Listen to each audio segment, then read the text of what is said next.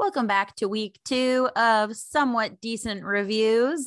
We are your hosts, Molly and Laura. We got a bunch of somewhat decent reviews coming at you again this week. Um, we promise this time on. will be slightly more organized. I mean, we're not going to make any, I don't want to make any promises about that, but we'll Yeah, make some hopes. We'll make we are going to set some intentions, and you know what? Ah, On a on a. Monday, that's all you can do. We don't usually record on Mondays. Yeah. In fact, we don't usually record. So we don't usually do work- anything.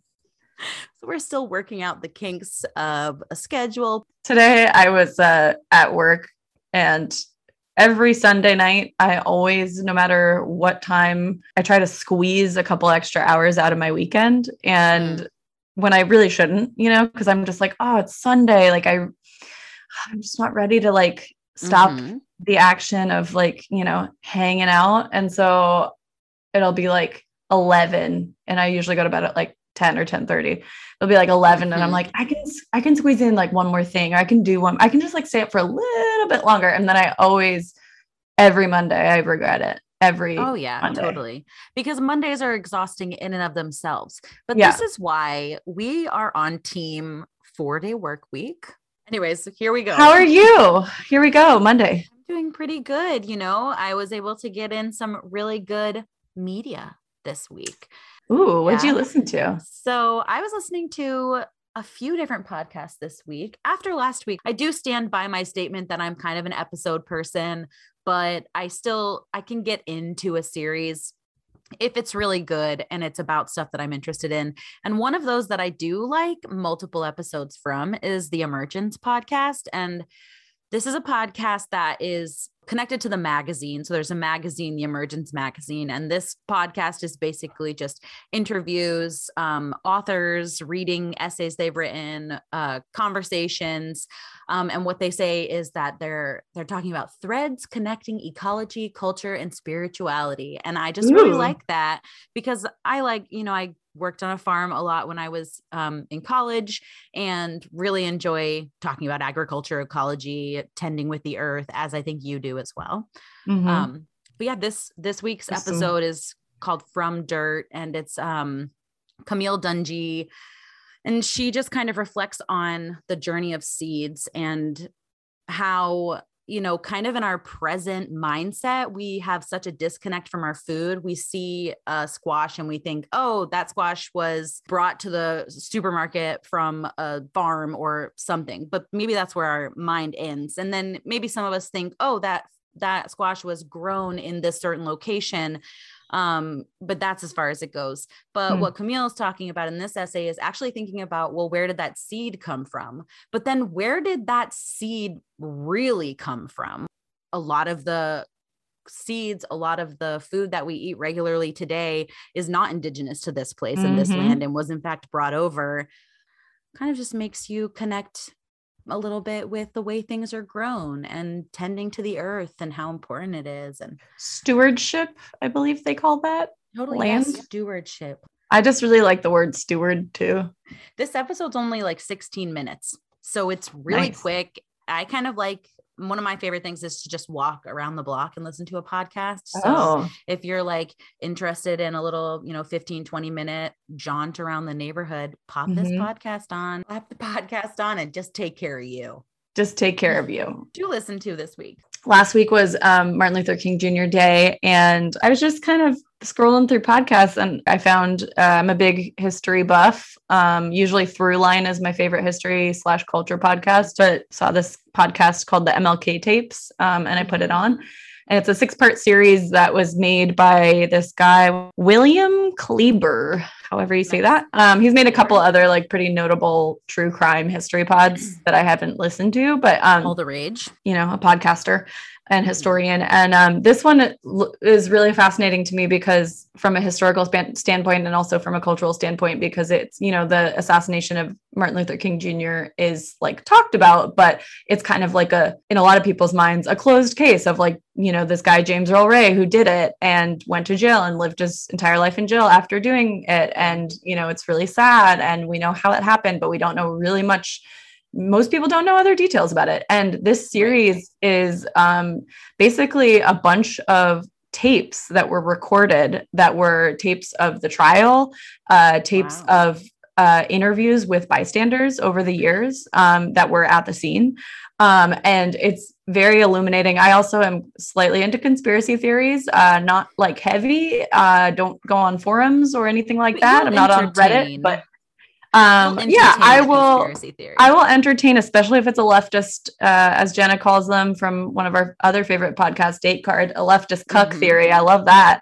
Um, mm-hmm. Yeah, it's really interesting because everything from this podcast interviews has interviews with a ton of people who were close to MLK, who were lawyers on the case, who were uh, bystanders or first responders to the crime scene. Mm-hmm. Um, and, you know, it's a really, obviously, a sad case, but what's really fascinating and terrifying about it is that there are conspiracy theories that the government killed him, which I have always been like, it wasn't I've always questioned the the the idea that it was one guy acting on his own. Like that just never I was just like even when I was learning about it as a kid, I was like, what? No, you know, like yeah. that that's just not that just couldn't I don't it know. So then at all. Yeah. And and so this podcast kind of goes into depth about like, yeah, it it wasn't just this one guy. It wasn't this guy working on his own, this lone wolf, as they call it, call it guy. Right. It was actually like all these people, all these weird shit, all these weird things happened um, in conjunction with this assassination. Everything from black firemen who were first responders to the scene being redirected elsewhere to wow. To a black lawyer who was supposed to work on the trial getting booted off the trial and uh, reassigned to uh, there's a bunch of weird weird shit that went down in and around this trial and this assassination and um so i just started it and um it's already pretty interesting. Um the guy's voice the podcaster is not like you know nothing to write home about. He's got kind of like a fuddy-duddy white white dude voice but um you know he's like a little maybe a little older i don't know. Uh but really really interesting content and um i think cool. good for people to learn about that the real history of that. There's it's it's not surprising at all to me with just how obviously whitewashed all history lessons are yeah. in public schools and have been through history. They pick and choose what they want to share and what they want to teach and exactly. um, all of the facts are left out because yeah. what picture are they trying to paint you know? It's, right. it's really frustrating. So yeah so you you the more you dig into history yeah the more you dig into history see, the more oh my gosh the more you're horrified. yeah wow on that note uh no jeez right okay well so those are a couple of podcasts for you. Emergence podcast is really just kind of like nature and has different people every week and then it sounds like the mlk tapes is more of a short series so yeah. different ideas to get involved with. What kinds of um music we listening to? Oh, music. Let's see. Um, I've had this album on repeat pretty much for the past like, I don't know, four or five months, but I it's um Caamp, which I'm yeah we have listened to a lot together, but also Love just them. I'm just obsessed with them right now. I'm going through a Caamp phase, you know. I'm just like, don't bother me. I'm listening to Caamp. Um, and then his voice. Uh, so yeah, a little background on Caamp. They're from Ohio, childhood besties that then grew up and decided to have a band. Um, the thing that I like about Caamp is their songwriting. Uh, I like that they have a banjo because I like banjo. And mm-hmm. also, they're kind of like, I guess, Americana folk rock. I don't really know how totally. to describe them. A little more rockin' than like folky, uh, which is what I like. Yeah. Um, and uh, one of the things I love about Caamp is the lead singer uh, his voice is like amazing. It's just mm-hmm. like this raspy ass, like fucking luscious, raspy yeah. rasp of With, a voice. He's got such a good tonal quality though. When mm-hmm. when I think of Caamp, what comes to mind similarly are bands like Trampled by Turtles or mm. Greensky Bluegrass, who I think those bands are maybe a little bit more um bluegrassy definitely towards more like folky bluegrass obviously yeah. but Caamp it really does take a lot of influence by that but also Caamp it's just their songwriting capabilities it's so good beautiful they're writing poems putting them to music. So I think the musicality is amazing. And then top it off with just really powerful yeah. lyrics and his voice. Yeah. It's like, yeah, yeah, they're really great. yeah. And he has a really interesting voice too. I mean, not to just go on and on about his voice, but just one more thing about his voice is that it's it's kind of it's quite high higher register, but still super rasp and mm. amazing. Um, yeah, their album By and By is what I'm listening to, but I've also listened to their first album, Caamp. Um, it's C A A M P, not double one A, but two. Duh. Uh, double A. Um, cool. I don't know what accent that was, but we're not gonna dwell on it. I I have been listening to some kind of Americana as well this week, which you wouldn't know by the name of the artist that I kind of chose to review this week. Um, her name is Aoife O'Donovan. Aoife, a nice Aoife. Wonder Irish we'll ever, last. will we ever not talk about Ireland in a podcast? God, let's. I don't know if we should find out. So Aoife O'Donovan, she's an Irish American. So she's not just Irish, you know, Irish American. And her album Age of Apathy just came out in 2022. Um, she's most famous for being a member of the band the uh, Crooked Stills, which I don't know if you've heard of them. Mm-hmm. They're also kind of like a folky Americana type band, really good. Um, but this is her solo album. Yeah, she's an amazing songwriter. This the whole album is really good. It does work together as one like cohesive unit. Listening to it all the way through, um, there's like enough diversity among the songs, but they you can tell they're all part of the same um overall painting so you hmm. like so to speak right different strokes nice. one painting um different colors one painting so her voice is really awesome she really reminds me of like the Indigo Girls in a lot of ways. Like oh. I wished uh, there was some harmonies on some of these songs because it just was like bringing me back. And um, mm-hmm. but yeah, it's really good. I think it's really beautiful. She um, it's a great album. I highly recommend it. It doesn't take too long. I think it's like ten songs.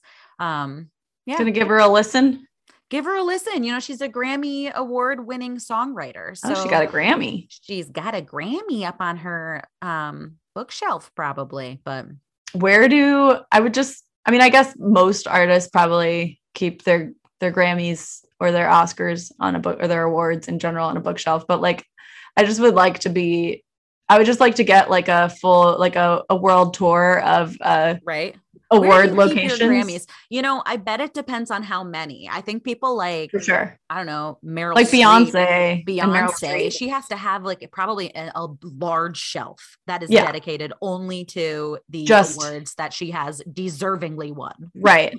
but for those those, those mere uh plebeians with uh yeah, those single single time winners, like what else do they have on the shelf?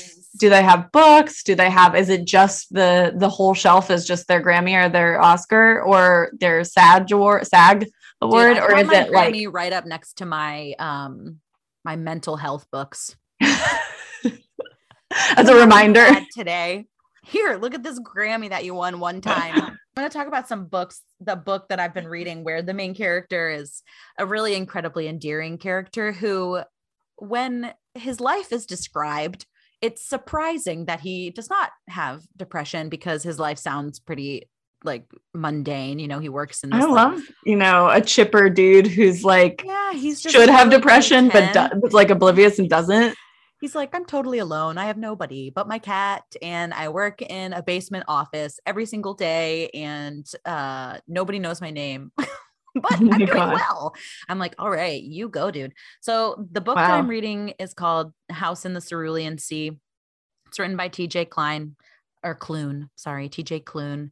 He um is a queer author, so the book is definitely pretty queer. Um, but it's not like the main focus of the book, which I think is great, right? We want queer identity and queerness just in media period all over the place doing yeah. whatever anybody else would be doing. So in this book he's uh, just an average dude. He works for um, an office called the um, department in charge of magical youth.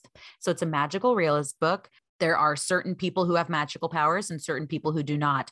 Muggles versus wizards uh, so to speak in harry potter terms if we're going to get that. So he basically he works for this office and then he is put in charge of a very um, high profile uh, secret assignment where he has to go to this island out in the Cerulean Sea. Mm, that sounds nice. Yeah. So he goes out to this island where this orphanage is, and he has to evaluate whether or not this orphanage is safe enough for these kids to be staying there.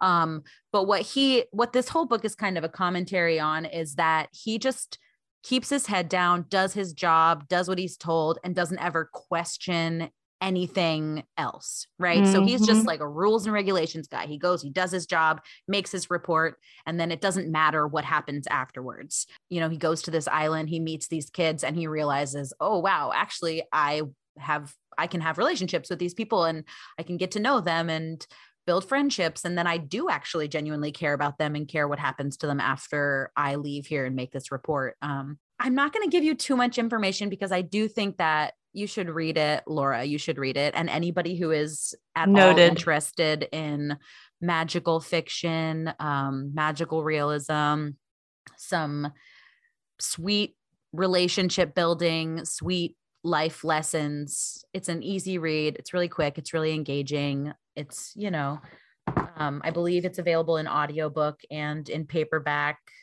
350 pages or so. So it's pretty good. But yeah, that's that's my sounds, book recommendation. Sounds awesome. Mm-hmm. Sounds like a cool, quirky, weird. It is pretty quirky and cool weird. magic book. That sounds good. Yeah. What Put it reading? on my list. Uh, what list. am I reading? I'm reading uh, a a behemoth. Just wanted to use that word in a sense of a book uh, called "The Priory of the Orange Tree." Uh, it's funny because the person who rec I know who recommended your book, which is Jasmine.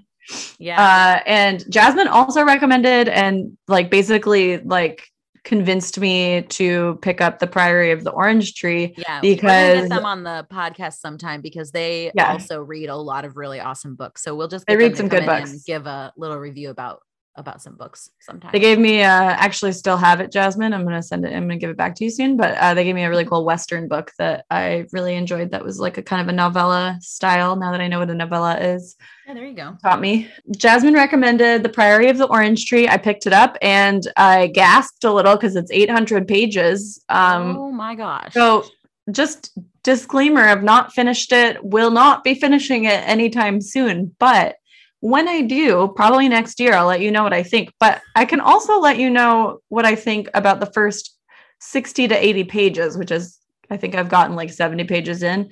Um, so far, there's dragons, there's like some rumblings of magic, although it's not like quite dissected yet. Like they don't go into full explanation, but they have explained that at least one character has magic there's a whole lot of uh, spiritual like religious fear. There's like a world with like you know multiple different kingdoms. One kingdom is like super religious and pious and like scared of like magic and the other kingdom is really magic. And then there's oh. a dragon kingdom. So and then the dragons there's like dragon riders and there's you know we're just getting to the to the very we're at the beginning of the meat of it. So um cool. character wise don't know much don't really know much but it's written by samantha shannon. Um, it's 800 pages. It is full on fantasy. Um, i'm nice. very excited to get into it. Do i think i'll finish? Um, i will try to finish maybe one of us will finish the book you'll probably finish it i I, I would like a hard to. time not finishing. You know, I was yeah. talking about this with you recently where when I start a book, it's actually really challenging for me to um, stop halfway through. I just feel mm. it's probably like internalized um, shame of like, oh, I can't not read this. Like, shame on you for putting a book down you didn't exactly. like. And I'm like, gosh, Molly, like if you're not enjoying something, obviously you do not have to partake. I know a lot of people like that. Had this book I was reading and I felt like I really had to read it and because, you know, it was a book that someone recommended to me from when they were young and I just didn't just didn't mm. love it. And so I I got about halfway through and I was like, wow, every single time I pick up this book, I'm like, nope, I don't know. It was a book from a long time ago. Maybe it hadn't been reread in a long time. Yeah. You know, in the I love when people recommend stuff that they read like 15 years ago and they're like, right. mm, like it's one of my favorite. I'm like, you were a different person 15 years ago. How old were you? 12? I've been thinking about starting to read some of my childhood books. Oh, actually, Oh, yeah. I, I used to when I was really young. I read a lot of Sarah Dessen. Have you heard of Sarah Oh, Dessen? yep. Oh I've definitely heard gosh, of it. dude. Well, did she write like a walk to remember? Like, name She- some titles for me. Someone like you. Oh, hell yeah. I read that. Okay, yeah. So this actually ties right into we can talk about movies. This week I did watch How to Deal, which is the movie version of Sarah Dessen's uh, um Someone Like You and another book um I can't remember I think it was Sarah Dessen's first book. Okay, Sarah Dessen writes basic I'm this girl and I'm really struggling and my parents have to move to Philadelphia and I don't want to go and but I do and then I meet this guy and he's such a dreamboat but he has Mm. issues you know or whatever so it's just this brooding love interest. she yeah. follows um a journey um and it's like a, she follows a script right but okay let's talk about this movie it's Like, awesome Can I can I just ask are her characters or Sarah Dessen characters like are they people that grow up to be like people that are really really stoked on Glennon Doyle's like un- untamed untamed?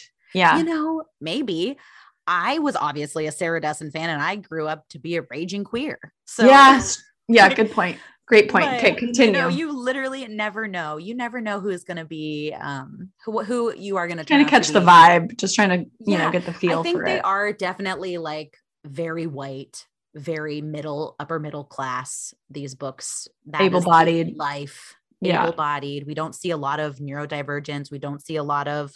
There's no conversations about alternative lives, uh, air quotes, alternative lifestyles, or you know, like anything outside of what could be classified as the American dream, whatever. So, yes, this movie, let me tell you, it stars Mandy Moore.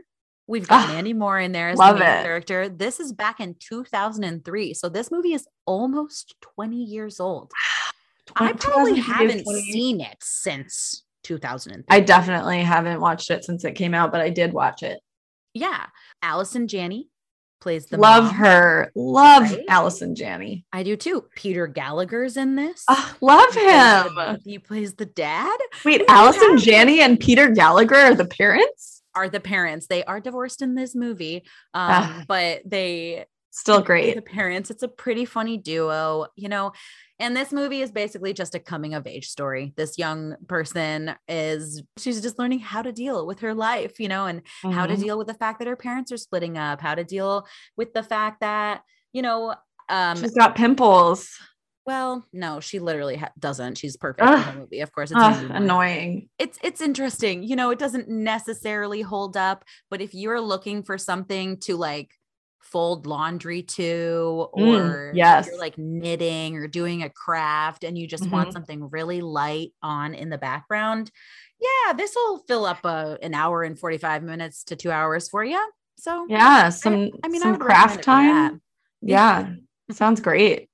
I mean, that's generally what I do while while I'm watching a movie of that genre, a rom com from the early not the naughties, um, or the Mm. aughts, um, early aughts. But oftentimes, I'm usually just I'm uh, to be to be honest, I'm I'm usually stoned when I'm watching those movies because it's a little harder to watch them sober.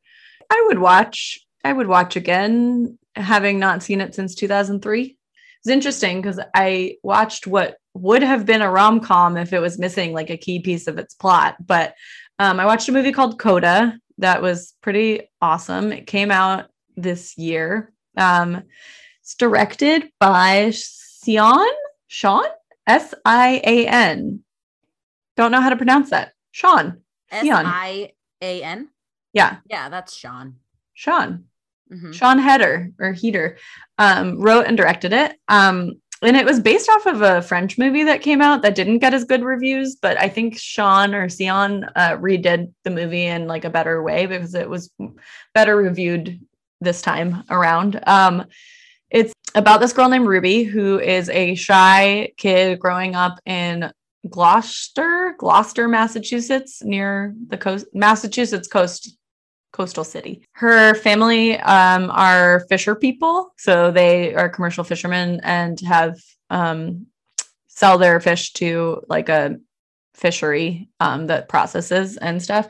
They're pretty uh, working class, um, as is most of the the town that she lives in, and it's the your classic like coming of age story in that she's got a crush on this boy. So in high school so she joins choir because he does as her elective. And also she likes to sing but she's not like she's not a big she's not like singing all the time but she likes to sing enough and she likes music. So she joins choir gets really into it. It's got the typical tough teacher who's like hard on her. And then he realizes she's really good and he's like oh my god like you're actually good. You can do it.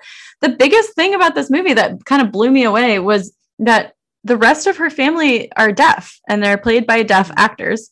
So what kind of seems like a very formulaic nor like typical rom-com plot um it's not presented in a rom-commy way but the thing that's really cool about it is that um, it has a really incredible portrayal of the barriers to you know the kind of the things that people with disabilities or people who are deaf face on a daily basis because the world is not made for them and also the dual the duality of having a family member who kind of cares for their family in a really specific way um, mm-hmm. that kind of like she kind of has to grow up fast because or she's had to because she's always been their interpreter because the town does not have many deaf people they're kind of like the only deaf family around so she's not only like bullied for it kind of but like kind of like in a backhanded way not like a hmm. typical bullying way but she's kind of standard ostracized. american ableist way exactly standard american ableist way you know the kids are at school she's not like a popular kid um mostly because her her parents and her brother are deaf and they're like they do their own thing. They're not super like, you know, they don't really associate with the hearing people in town. Um, they have their, their deaf friends and they uh, have their own life, but um, they need her to fish. So she works on the fishing boat before school in the mornings, like wakes up at three o'clock in the morning and works, wow. you know, the morning and then goes to school and does it on the weekends. And so it's a really, really beautiful movie in that it kind of shows, it, it just shows like their, her relationship with her family, which is also she's kind of the outcast of her family or the black sheep of her family because she's hearing and they're not. And, and, she has this passion that she develops for music and you know they can't hear. And so yeah, they're kind of like as much with her. Yeah and they kind of like brush it off or kind of like laugh because when when you know she first comes to them and is like i joined choir and they're like why? You know like that's not right. a part of our family culture. Like we don't do that you know? And mm-hmm. she's um it's a really interesting kind of exploration of her wanting to pursue her passion which is like going to college for music and singing um, at Berklee, and her teacher really trying to help her get there and then her family who at first don't get it and then through time kind of under begin to understand like how much this is, how important it is to her and um, mm-hmm. it's also really interesting how she navigates um, wanting to show up for her family and help them you know make a living because they're poor um, and she is their kind of like interpreter and they need her. Um and also wanting to pursue her own desire as a like 17 year old girl. Um right. you know where, so they fished forever. I wonder what they did before she was old enough to work as their interpreter. Yeah i don't know. I'm not quite sure like what the there's like that's maybe like one of the plot holes that i can think of. It's interesting that the portrayal is you are are like one hope like you this person who can hear like we need you. you're relying on. And it's like yeah. no, actually people with disabilities can be self-sufficient and they can navigate and, it and, and yeah. I'm sure that's there too and I think that it was really interesting because I do think that the movie did a really good job of per- portraying kind of like the the family's like really strong independence and like mm-hmm. like they don't they don't really need her. It's the the hearing world that makes them need her. Right, exactly. Because it's like society because we live in an yeah. ableist world, and it's like it's it's. Question: Did they yes. use ASL? Yes. So the thing that I so I'm not explaining this well, but I really liked the movie. Um, a lot of the movie was so it's subtitled the movie. Um, a lot of the movie is signing. Um, so it's like a very with subtitles. Have a soundtrack, or is it a fairly quiet film? It's a fairly quiet film. They do have a cool. soundtrack, and it's just the people making you know occasional like mouth or you know, mm-hmm. hand noises or body noises. Um, and there is, you know, the music that she's singing. And it's really interesting because they oscillate between her perspective and the perspective of her deaf family members. So, like, mm-hmm. it'll show like her mom's perspective when she's like in a public place and she's not hearing anything, but she's like they're obviously taking in a bunch of stuff and like very very sensory like it's a really interesting sensory experience for a hearing person because it's putting you in kind of like the movie sound of metal which i loved. Um, it really plunges you into the, the a different world that you don't have access to because you're hearing and because you have that privilege um, of hearing. And you know it gives you a different perspective which is really Mm-hmm. important and helpful to see. And i it was really beautiful at parts just her sharing just her and her relationship with her parents which is complicated but the, the her parents are great really funny character uh, actors and like really funny roles that they play it's the w- mom is uh Jodi from the l word um the artist Oh, cool. in the L word. Um, and the dad I'm not familiar with, but it's just, I cried like at multiple scene, like in multiple scenes, just like Oh, of the sweetness of it. Um, so Coda recommend, Where highly can- Where recommend. can people watch it? so Apple TV and um, I'll give you my password if you want want to. Ah, yeah, just Sign it. message Laura and Laura will give Just message me for for my password. I'll share it with yeah, share it anybody. with all of our fans. that Great. I like to do. Oh my god. So, joking, joking. Uh, but yeah, I don't know Oh, where that's else, but um, hopefully somewhere else you can watch it too. Yeah, what TV have you watched? about well, I have been watching some shows this week. Okay, so I grew up and my my mom was a big fan of Sex in the City when I was young, right? And so when I Mhm. was in high school, I I used to tag along and watch that show with her. And so when I was in high school and early college, it was also a show that I would, you know, watch or an episode would be on and I would watch it. And so I enjoyed doing that when I was young. And when I saw that they were doing the reboot, I was like, oh my gosh, you're like kidding me. It's either going to be terrible or only sort of terrible. And it's Wait, they're doing a reboot of the show? yes. They're doing a reboot of Sex in the City. Okay. I don't know why I sound so surprised. I haven't seen the show. I've seen like maybe a full, I've seen like five full episodes of the show, but all from different seasons when I'll be like what my roommate at the time would be watching. But that's surprising to me because it was such a beloved show that they're doing a reboot. They like are. now. I mean, so this this show came out in 1998. Okay. And I think Mm, it what, ran yeah. for how many seasons? Seven, six, or seven. Um, Wow. there's six seasons 98 99 uh, so like 2004 it's problematic the the first run of sex in the city Yeah. you know there's like what do you expect you have these four pretty Rich white ladies. rich white ladies upper class all living in manhattan they're all you know societally beautiful small bodied all able bodied we don't ever talk about that either we never Right. talk about um size class money how jobs employment walking into the second one i was like okay i wonder how they're going to do this. And this is kind of something that we've seen a little bit of here right? These shows that aired long time ago early 2000s kind of trying to come back nowadays and maybe air quotes right their wrongs. So Yeah. this time around it's okay. It's fine. We have so we've got some queer representation we have a lot Mm. more people of color we have a lot of really amazing black women who um, step into the like step into the, the friend circle and have Mhm. really amazing like roles um you know it's still That are not just like supporting white la- lady roles I or like they still. they like 80 Standalone. no they're like 80% supporting our main three white women 20% Mhm. have their own thing going on so we have Mhm. a long way to come yes obviously right, right. um there's one non-binary um character what everybody Sarah Oh. Ramirez Oh, oh no. Yeah, I know Sarah Ramirez. Did not know Yeah. that they're non-binary. So, Sarah Ramirez is yeah, just came out as non-binary recently, I think within the last year. Cool. Um they're awesome and they do a really good job on the show. They play a radio DJ host and kind of motivational queer speaker who speaks out about what it's like to come out as non-binary, what as an adult, you know, what it's like to navigate family. And I'm not really sure how autobiographical the character is, but Mhm. when Sara is playing this part, the name of the character is Che Diaz. When they're playing the part, it does feel it feels really authentic. They do a really good job. And maybe one of the highlights from the show. Um, one thing that's really interesting is that uh, Kim Cattrall, who played Samantha in the first round, Yeah. is not in it at all. Is she is she alive? Is she still Okay. alive? yeah, there's been like a lot of rumors in this show that that she's dead, but she's not.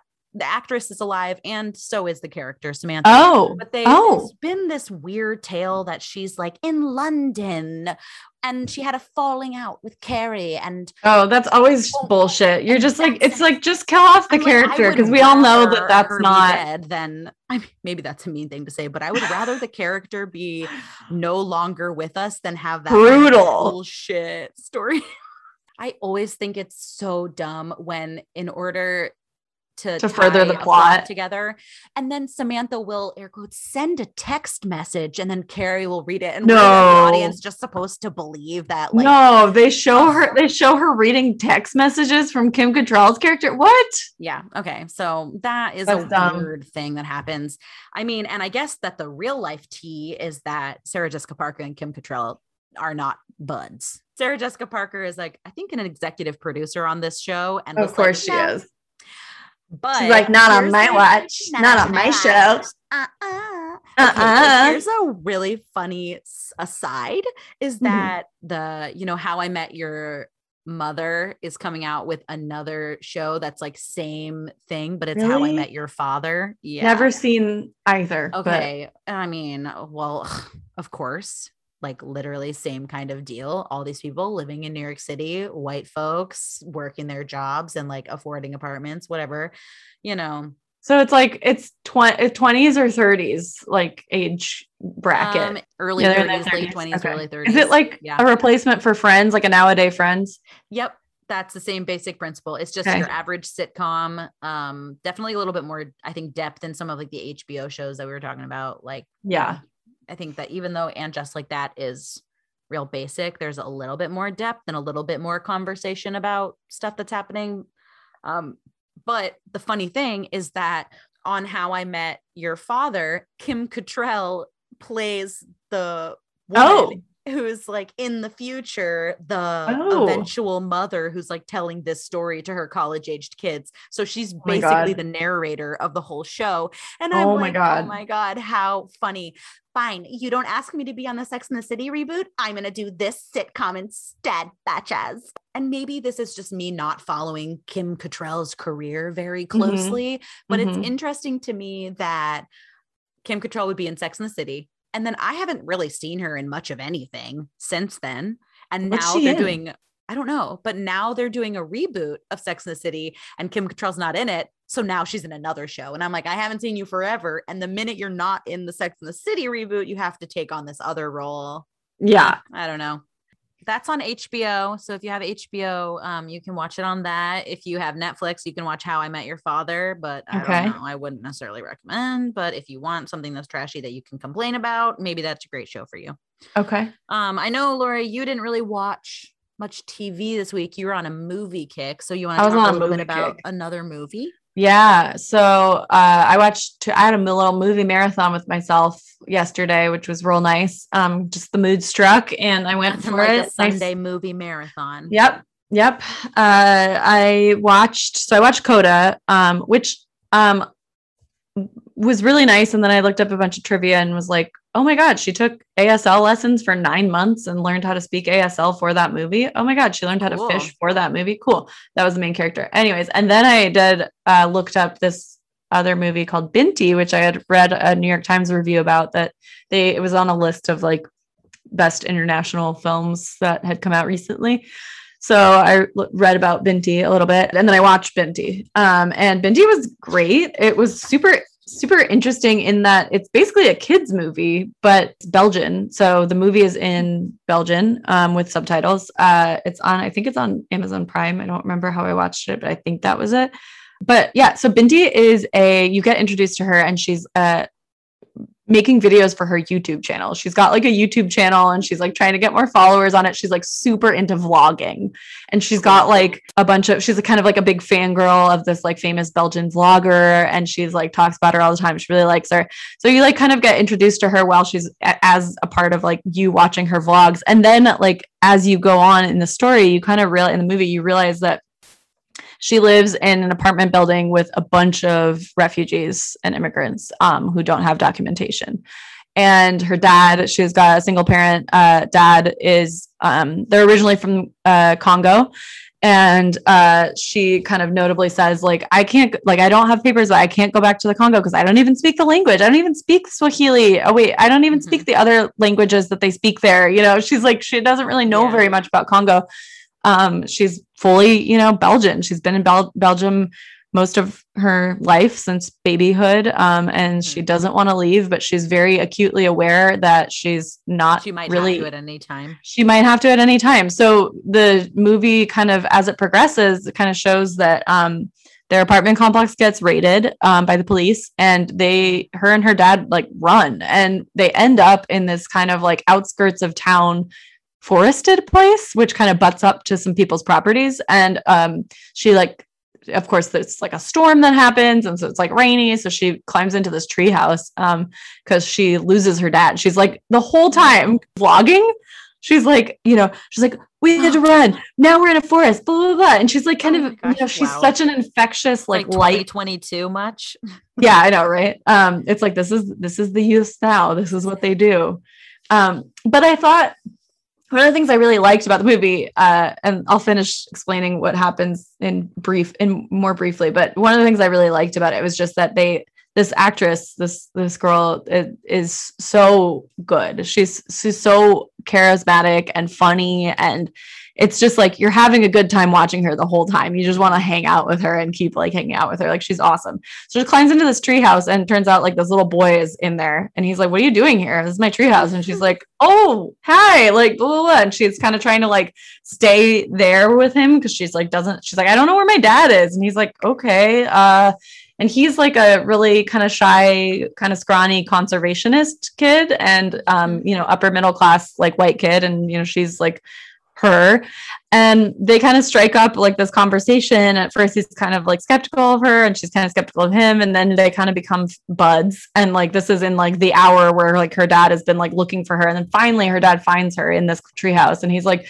we gotta go like we gotta get going. And of course by that time the kid's mom the little boy's mom has come out. And so mm-hmm. it's kind of the story that unfolds about how this belgian kid and his mom and this Congolese girl and her dad um, strike up like a friendship uh, and how they kind of interact with each other. They wind up staying with the kid and his mom. Uh, it's very like it's very interesting because in some ways it's very like storybook ending like the i won't tell you what happens but you know the dad and the mom are like you know may, maybe possibly interested in each other. I won't tell you any more than that. And the kid and her become best friends and um all that. But what's interesting is their portrayal of um, what it's like to be an undocumented immigrant who's terrified of getting deported. Like the that theme is so strong but it's like a kids movie. So you're really acutely aware of it but from the perspective of a 12 year old or like a younger kid super interesting i think this is one of those movies where if you're looking for like a kids movie that's really thought provoking but that's like also like lighthearted and like really like, oh, mm-hmm. like this is actually a really good movie. I was saying to uh, Janine, like, I was like, this is a movie that I would want to show my kids, like, when they're growing up, like, as a way of kind of explaining to them what it's like to be undocumented, because a lot of people don't understand what, like, the real issues that come with being undocumented, um, especially as kids. Like, kids oh my gosh have a hard yeah. time understanding that and so this movie is a really really good portrayal of what it's like and of that all the happiness and all the the hard things and um, i just want to really quickly read a quote that it kind of hit, hit hit me when i was watching it um, she's like talking about you know stuff with um, a, a, friend and she she says um, dad says if you don't have immigration papers you're alive but you don't exist and i thought that that was so true it's like on paper you don't exist. And so therefore like you're living but you're in this kind of like liminal space of not being allowed to do so many things and not having access to opportunities that other people like even going to the doctor and like basic yeah. stuff that it's just like and you know a huge amount of people are undocumented and yeah it, immigration is such a hot button issue and it's just like it's we forget like they, at the it, end of the day it's not just immigration status or not or whatever it's we kind of forget that these, These are actually people. with parents lives dreams goals hobbies like vlogging and Yeah.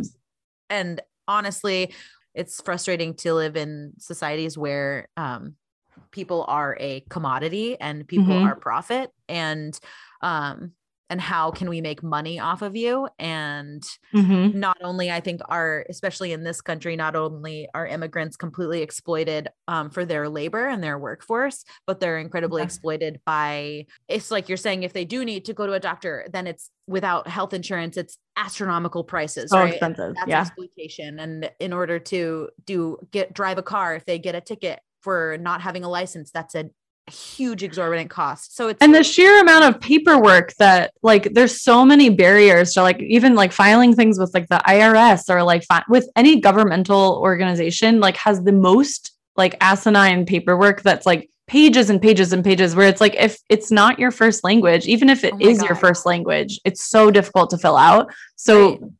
being a being an immigrant and navigating like the bureaucracy of the world is so challenging when you're learning a new language and when you don't I know the customs of the country yet or I think that there is a great number of people who um, are native English speakers who probably struggle with the 100%. um, the language on those forms because absolutely. it's elitist and it's you know yeah it's it's garbage it's all garbage I mean, what's the yeah? It's garbage. We could go on Um, about that, but that's not necessarily Oh, you know what this podcast is about. Nope, that's not what this podcast is about. But you know what? This uh what's not garbage is this movie. Highly recommend watching it. Loved Binti.